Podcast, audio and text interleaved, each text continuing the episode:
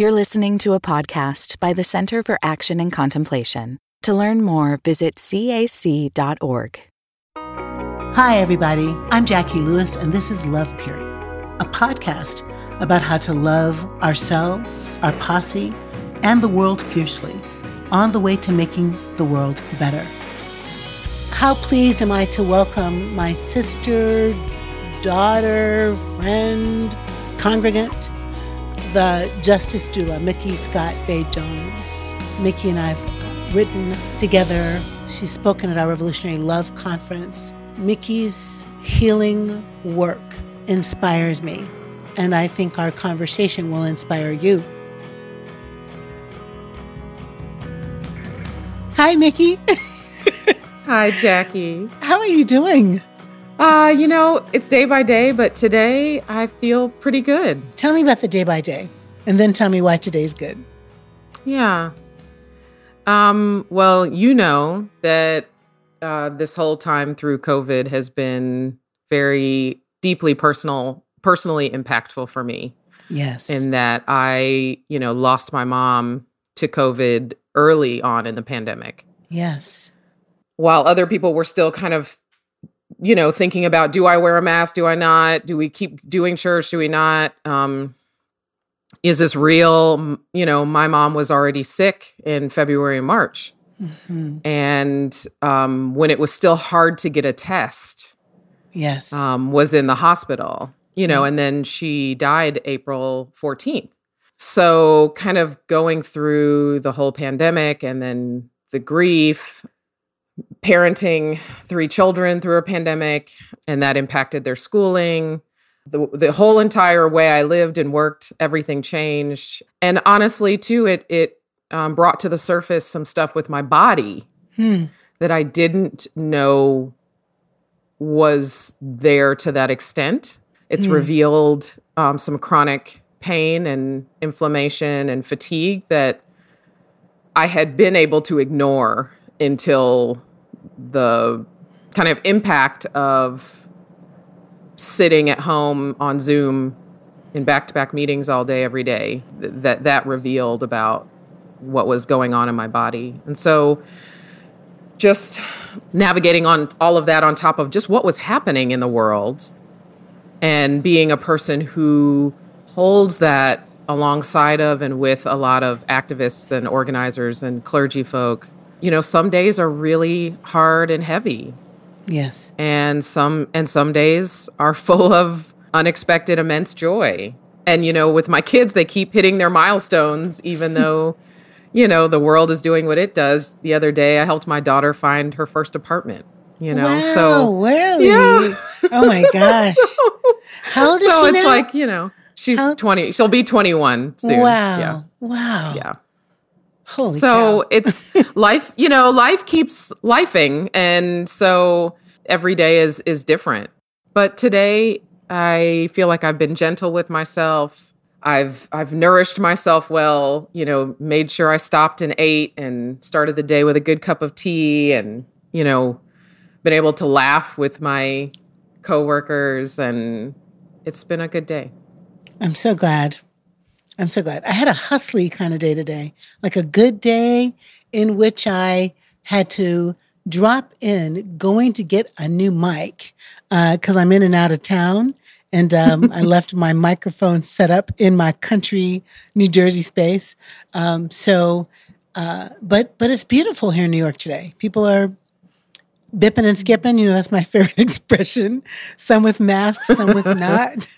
Um, I got to be at the site today with a couple people from the church. So uh, I think there's something about finding the goodness in the day. Something that about right. finding the goodness in the day that makes makes the day good. Just Justice Doula, I feel like I've you and I've been growing up together these last years, and I I'm always thinking, Micky, about your uh, resilient spirit and your um, you know really huge heart. And I wonder, you know, where does that come from? How are you? How are you kind of joyful and resilient in the midst of, you know, losing mom, raising kids, the work you do that means that you carry other folks' stuff on your shoulders? Uh, movement building. How do you how do you source yourself? You said tea today, laughter. How do you source yourself? Hmm. I think this is um, an ever evolving journey for me. Mm-hmm. I struggle with kind of naturally gravitating to what's wrong mm-hmm. or what needs to be fixed in the world, which isn't necessarily a bad thing, right? It's it's right. in a way it's a superpower to to be able to walk into a room and say something's up here, something's not right. Right. And and then also be compelled to want to change that. That's that's a yes. that's a that can be a beautiful thing. Yes. Um but where I can get stuck in the in the what's wrong.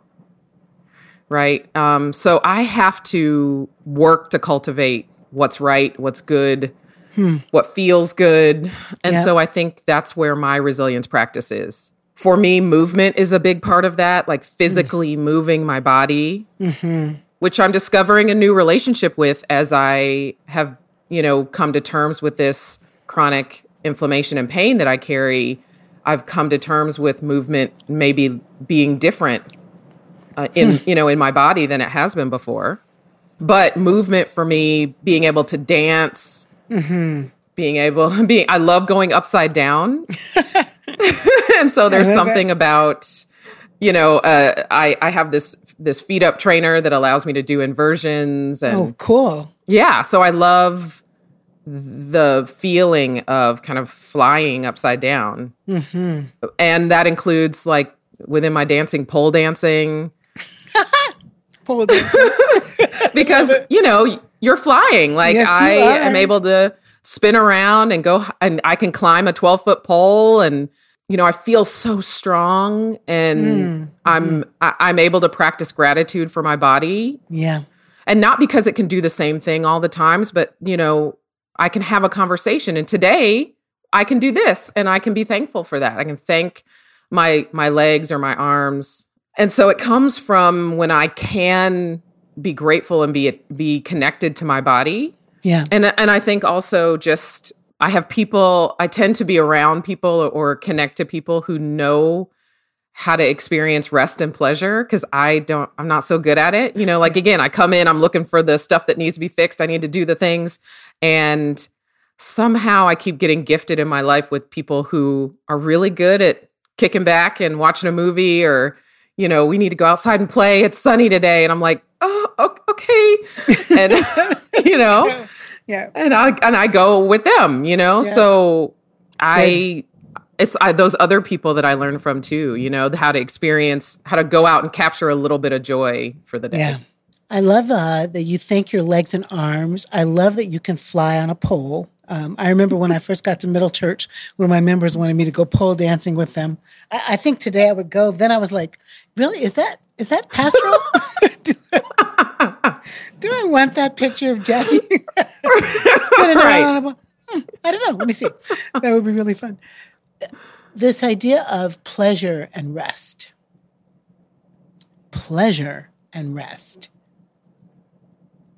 Did we grow up thinking pleasure and rest was a part of being a good girl, a, a, a good person, a leader? I, I, don't. I don't think so. I sure didn't. Right? And you know, we're we're. I'm a couple years older than you, but like I don't know that that was in the story of good girl. Let's have some pleasure. and some no. rest. Thank God for the discoveries, right? That pleasure and rest are part of loving ourselves. I, I hear you saying, and I know you to know that it isn't like you are a fait accompli on that stuff. You're in a journey, you're in a process. You have people around you, posse around you that help you think about about that. But if you were just going to say, uh, maybe how are you giving birth, doula mama, to a to a more self-loving, more restive, more pleasure-seeking Micky ScottBey Jones. How are you doing that? Mm-hmm. Well, I will say for one thing, I actually schedule myself into my calendar. And I schedule my like actually every usually every Sunday um, I'll take time and look at, at the week ahead, right? And I will schedule mm-hmm. out you know my meetings and everything i uh, i'm kind of old school i keep both a paper calendar and a google calendar okay partly because my team is like we need to know what you're doing can you please put it in a calendar right so, so i have to sync up that right. paper calendar and the and the google calendar and then i go through and i have a couple of places where i take dance classes so i put mm-hmm. in my dance classes because that's for me yeah and i'm pretty generous i spend the money I want to spend on my dance classes because there's mm-hmm. something about it. And and some are stretch and some are, you know, more dancey, whatever.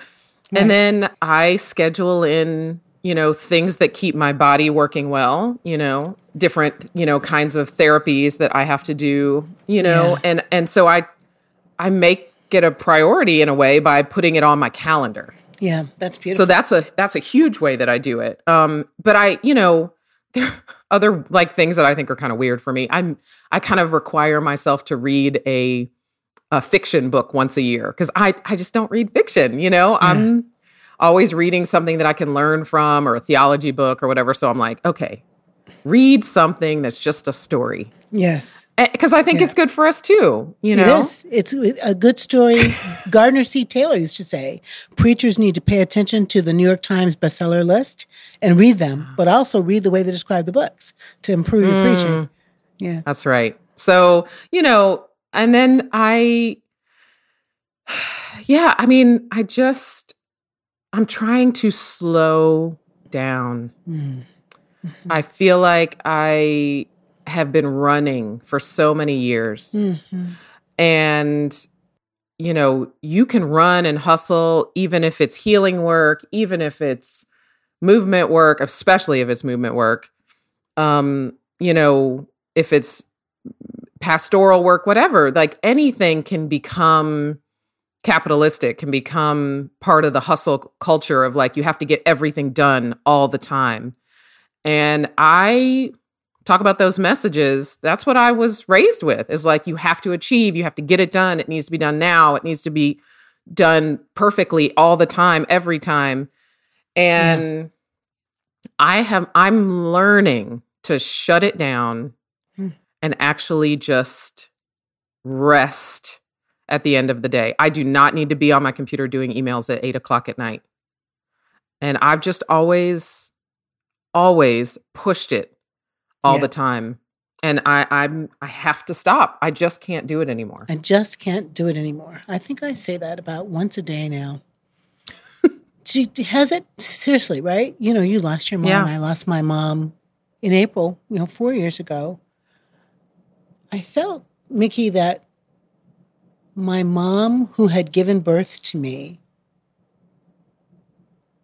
plugged me into her in a way when she was dying. Like she was on the machines and, you know, lung cancer, blah, mm-hmm. blah, blah, blah. But also, like, she, I feel like she put me into um, some kind of umbilical relationship with her and plugged me into her and was breathing back out to me, let's mm. finish growing up. I want to know if you relate to this at all. Like, I just, I'm grown, mm. very grown.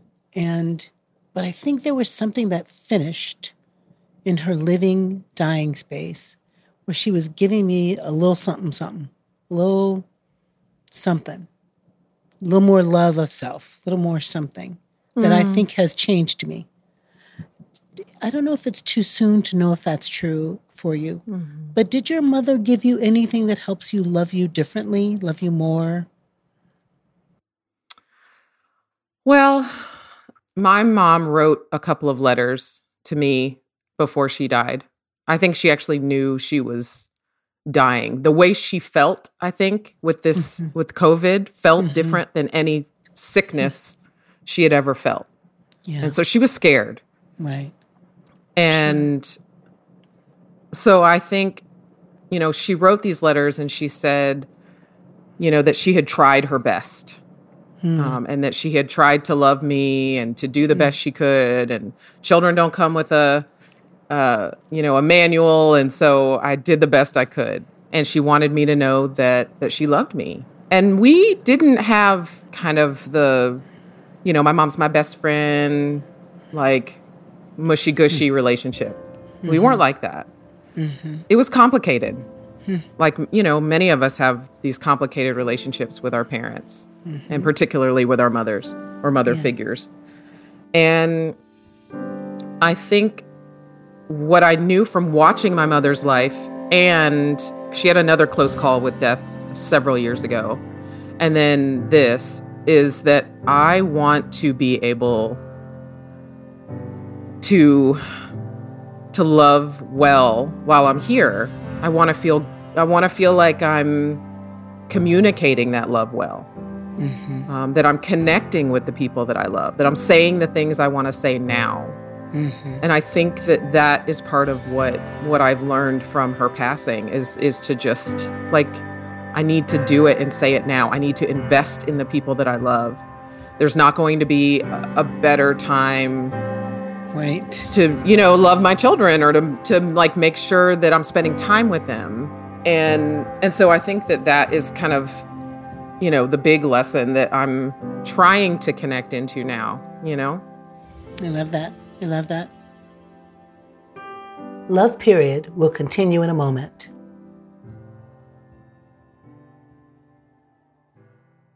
Is there life after doom? Explore the complexity of hope and grief at our upcoming event, Courage and Resilience, an online gathering with Brian McLaren. Unpack themes from Brian McLaren's new book, Life After Doom. Discover how to find courage, even when everything may feel hopeless. Join us live on May 17th at 10 a.m. Pacific Time. All those who register will have access to the recorded replay for one year. Register at cac.org/courage. There is no sense that we have all these tomorrows to manifest what it is we want to do and where we want to be and how do we want to love, right? There's no, there's no, there's no guarantee about that. Micky, you've got three kids, mm-hmm. and um, you know, uh, I finished my book. It's coming out in November, Fierce Love, and um, thinking about these three you know, love self, love neighbor. I'm saying love posse, love God. The big three from our rabbi. And often in these conversations, posse feels like people, like our friends, our girlfriends. You've got a giant network of people. We have lots of that network in common. But you have three Micky ScottBey Jones people who who are you got your DNA and stuff, right? So yeah what is it what is it what are the lessons, you know, as you think about how you love you, how you're loving you differently, better, slowly, with pleasure and rest? What about your kids? How are you you know, how are you teaching them? What are you what do they teach you? What's the tr- what's the what's mm. the feeling of transformation and that love dynamic of your kids as your posse to love? You know? Yeah. Well, I have a, a, a closer answer and one that's been with me for a while. First, you know, I talked about this at the Rev Love conference, but you know, I'm I'm seeing grief right now as this refiner's fire, right? Mm-hmm. Like mm-hmm. it will burn away all the things that don't matter and just bring forward what is absolutely necessary Sure. what is underneath. And so I think, in particular, right now, as I've been grieving my mother, part of that is grieving things I wish I had said, that things I wish we had worked out, you know. And so there's just, you know, ways that that grief is clarifying what it looks like to love my children well Yeah. um, and to love anyone in my life well. Like, what actually really matters? Mm-hmm. How do I actually want to? What do I want to cultivate in my relationships with them, um, and with their friends and the people that are important to them, and you know. Yeah. And then I've always uh, joked that my children are like the best Bible study I could have ever had. How's- you know, because it's Yeah. like you want some living illustrations that you got to work through. They're right there as a, you know, as small people. And my kids, I had mine three years apart on purpose. I wanted them very close together. but not too close. And so, you know, when they were little, that was pretty intense. And um, you know, now they're almost 21, 18 and almost 15 and um you know, that's I, I I you know, used to think parenting would get easier as they got older. And I was apparently very wrong. Yeah. Cuz you know, they still need you just in different ways. Um Right. and teenagers are kind of like big toddlers, you know. Yes. Yes, Um, they are. let's let's tweet that out. right. So, you know, my kids have always kind of helped me focus on what's important. When they were very small, I had to come to terms with a lot of my own anger. My children What were you are what, what you angry about? What were you angry about, love? Oh, everything. I think just everything. I, you know, all the stuff I think from being raised by my mother. I think we had a, you know, there were generations of anger. Got it. Um, yeah. th- Yep. Right. Just, Yeah. and and part of that comes from how we as black people have to shove our anger down, right? And so then it it spills over into our children um, because they're the ones who can take it. We're the only people we're legally allowed to hit in the United States are our children, right? Right. So it be, they become the people that we're able to just you know get that rage out, and it's kind of for their own good. And and we have learned that you know we have kind of often bought into like I need to teach you how to stay within these bounds so that you don't get killed. Like it's it's also a safety mechanism. Let me let me beat you into submission so that you will then know how to submit out in the world. Like Yes. Sadly, You know. Sadly, truth. Yeah. yeah. Um, you know, Bell Hooks talks about this, how it's, you know, it's done 100% out of love or mostly out of love, and it's just the best we have. And so I had to, all of that I kind of came to grips with parenting very young children and feeling this anger rise up in me, feeling this need to like control them and make sure they would be okay. Mm-hmm. You need to know how to obey. And at that point, I believed in a God who needed us to know how to, To obey. obey. Sure. So that was my main thing was to teach these children how to obey God so they wouldn't burn forever in hell.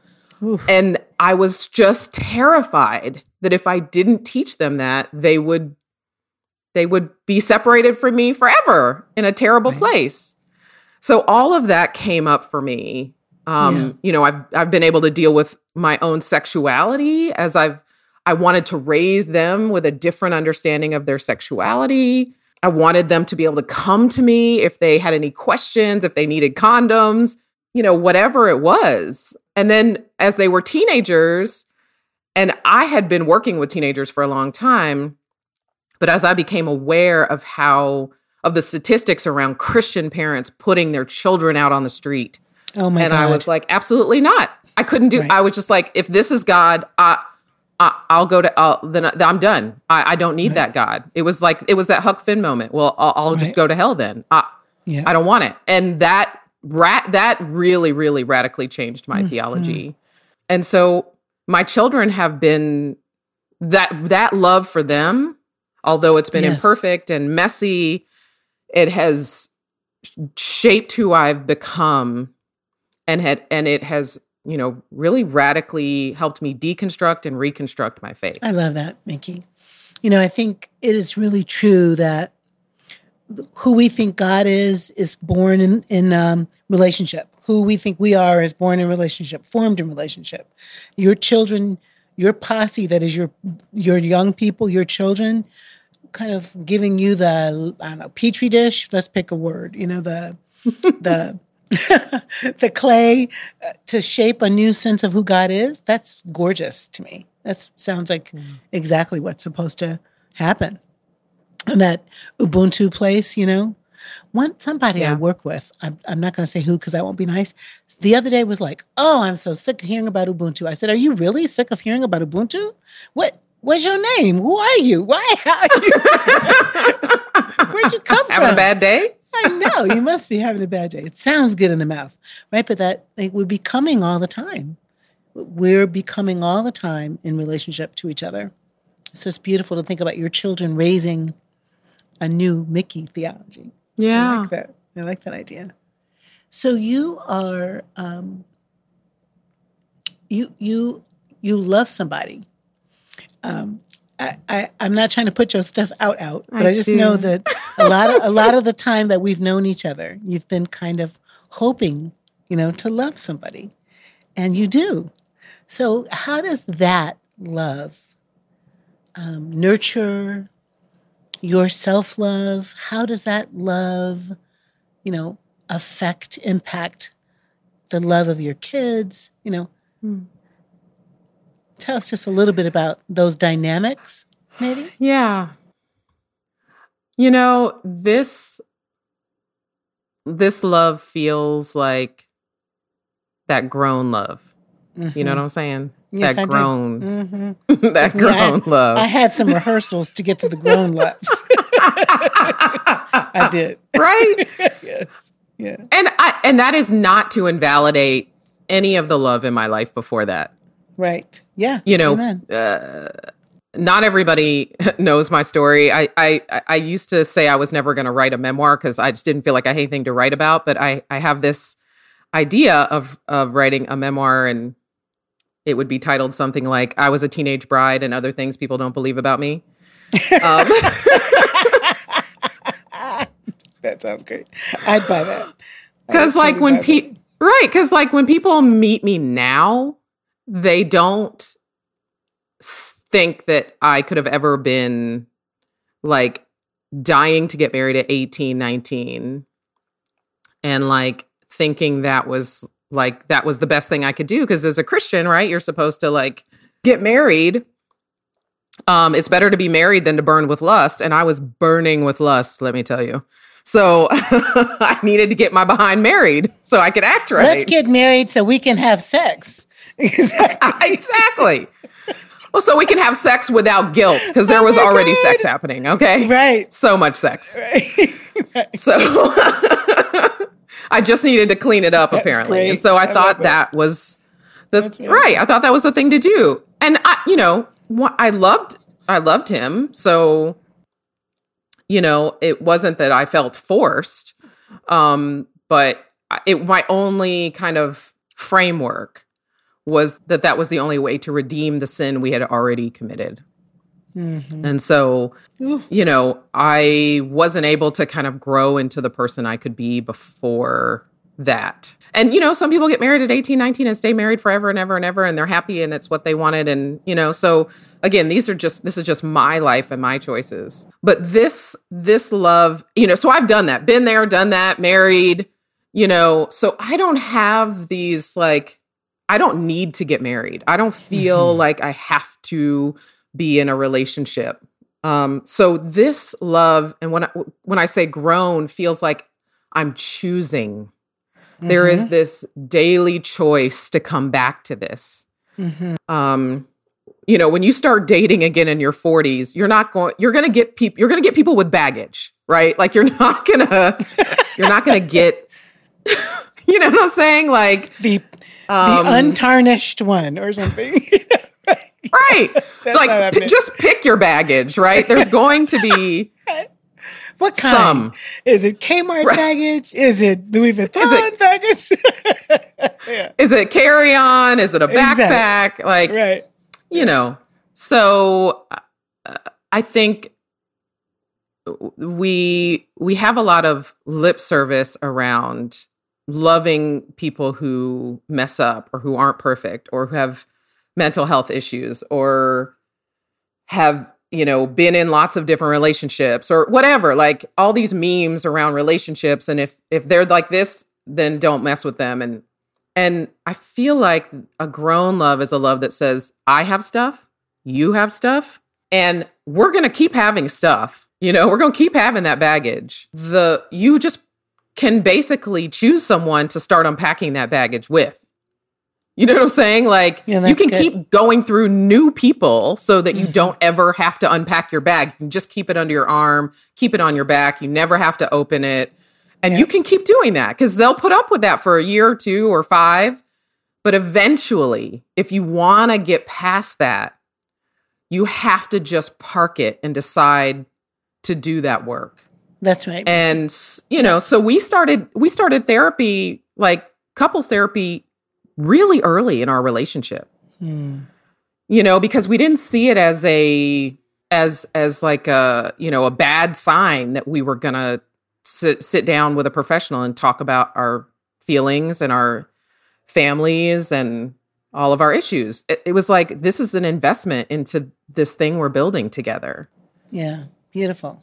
Beautiful. So it's, you know, it's a beautiful and difficult and rewarding and expansive love. It has allowed me to settle into parts of myself that I didn't really accept before, um, like settle into my own queerness. Mhm. And because there were just things I knew about myself, but I had always kind of, well, doesn't everyone find everyone kind of attractive?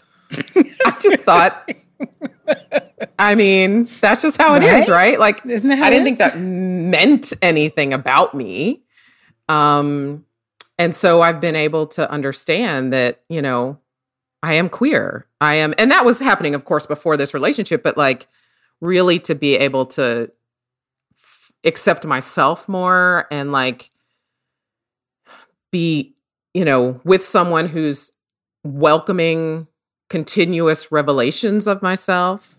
Yep. um that's just you know it's not so this my person is not someone who wants me to stay the same.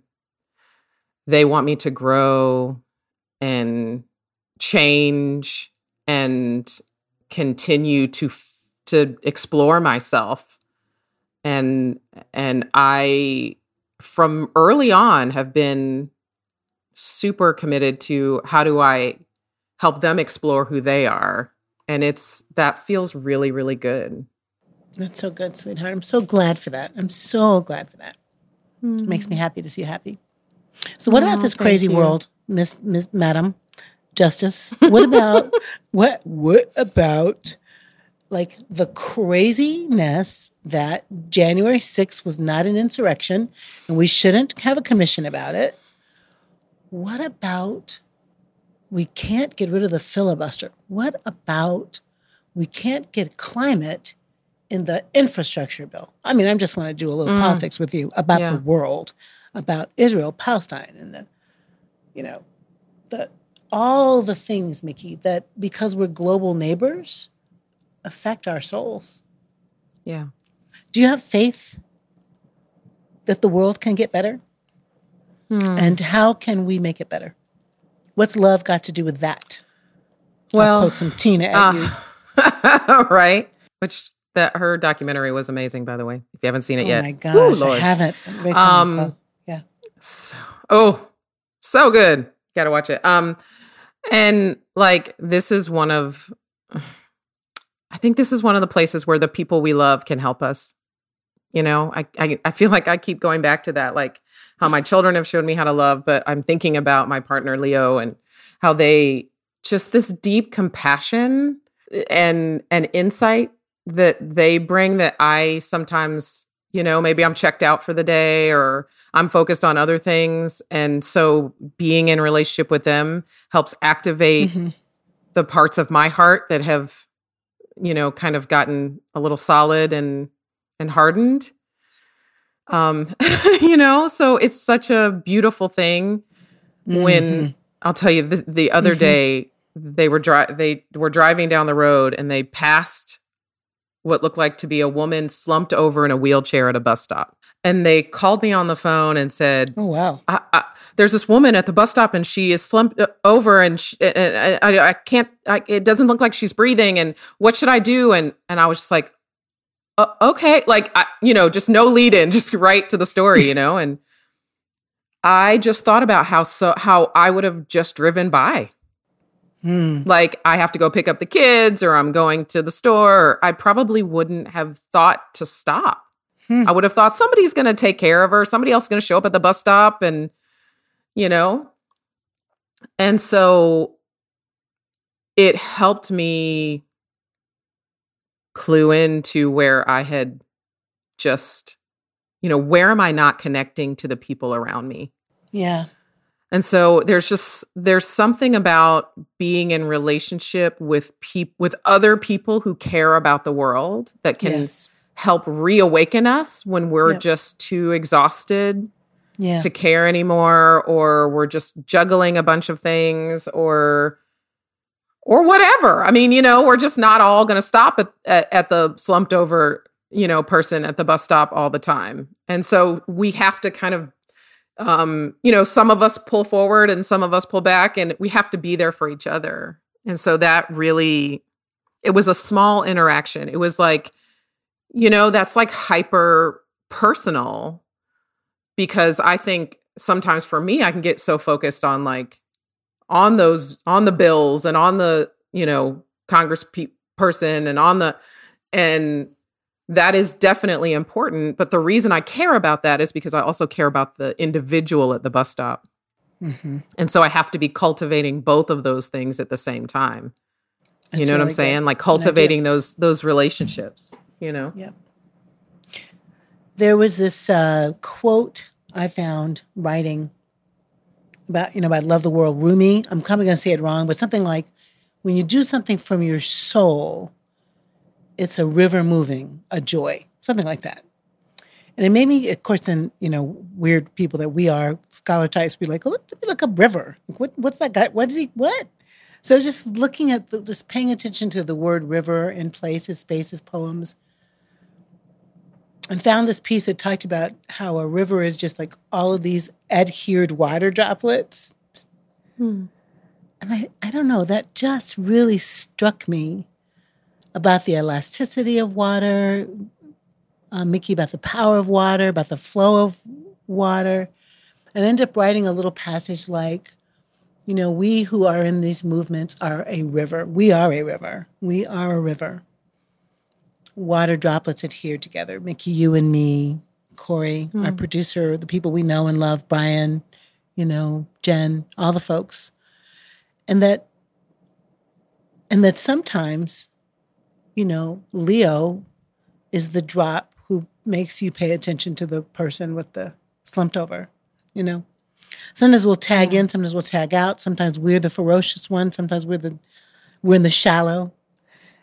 Sometimes we're in the deep end. But that river keeps moving, and then there's always room for you to get back in. Does that resonate? That loving the world isn't an individual project; that it's a it's a whole river. I don't know, moving. Yeah. And I, you know, that's actually, I think, what keeps me like up at night or wakes me up in the morning. You know, it's like I, what I saw looking at the river of of movement was that too many of us were getting dried up.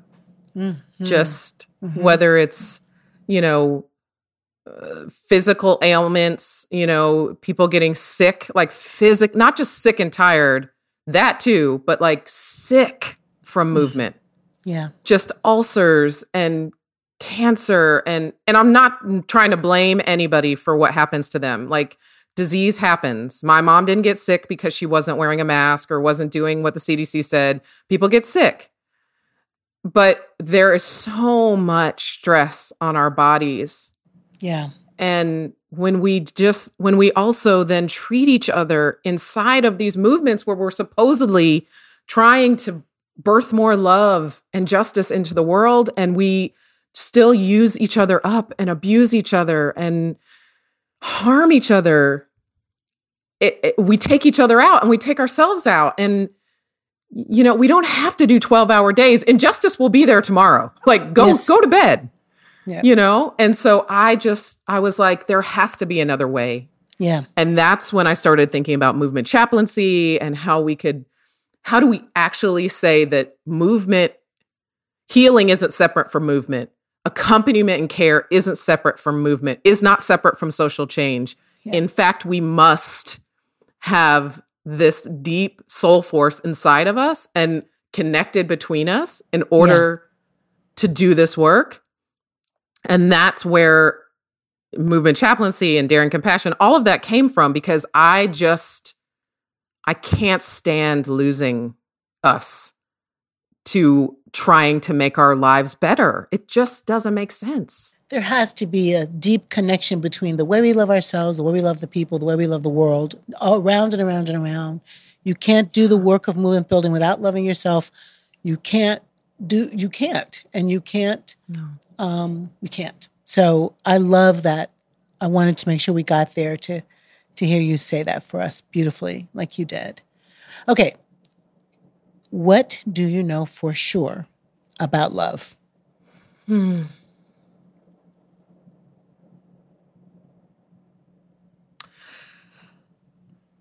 I don't know.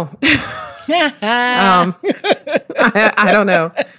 Um, you know, I was with Randy and Edith Woodley one time at their mm. farm in Oregon, indigenous scholars and and mentors and um, elders, and and you know I I was talking to Randy about being discouraged, mm-hmm. and he said, and I said to him what we often chant. I said I I believe that we will win, mm-hmm. and he said, well, what if we don't? Hmm. He said, if we don't, it's still the right thing to do. Wow. Yeah. And so we need to do it. And you know, I still do that chant when it comes up at a at a protest. And I'm okay with just doing the right thing, even if that doesn't mean we win, whatever that means. Yeah. In my life in my lifetime or maybe even the lifetime to come, but hopefully I've contributed to what'll get us there. And so, you know, I don't know that I don't know what I know for sure about love, but I know that I can keep loving in the best way that I know how mm. and keep trying to receive love yeah when it's given to me and just keep going towards the fit the things that feel like love you know that feel like I feel like when I feel loved right like yeah. like a dance or a, a piece of music or um, a, a, long conversation with someone or a, a, friend delivering food to my house, you know, sitting by somebody's bedside. I just keep trying and keep feeling that flow of love. And I know that if I keep doing those things, I'll I'll hopefully feel more sure about what lo- what it actually means to receive and practice love. Thank you, Micky. My pleasure. I'm glad to talk to you today. Be well, love. So glad. Thank you. Love period is Corey Big, Paul Swanson, Izzy Spitz, Sarah Janzak, Jenna Kuiper, Sarah Palmer, Nicholas Kramer, and I'm Callista Brewster. This podcast is produced by the Center for Action and Contemplation, which is located in the heart of New Mexico, thanks to the generosity of our supporters. We also have other podcasts you might like. You can find those wherever you like to listen by searching for Center for Action and Contemplation or visit us at cac.org to find out more about our other programs. From the high desert of New Mexico, we wish you peace and every good.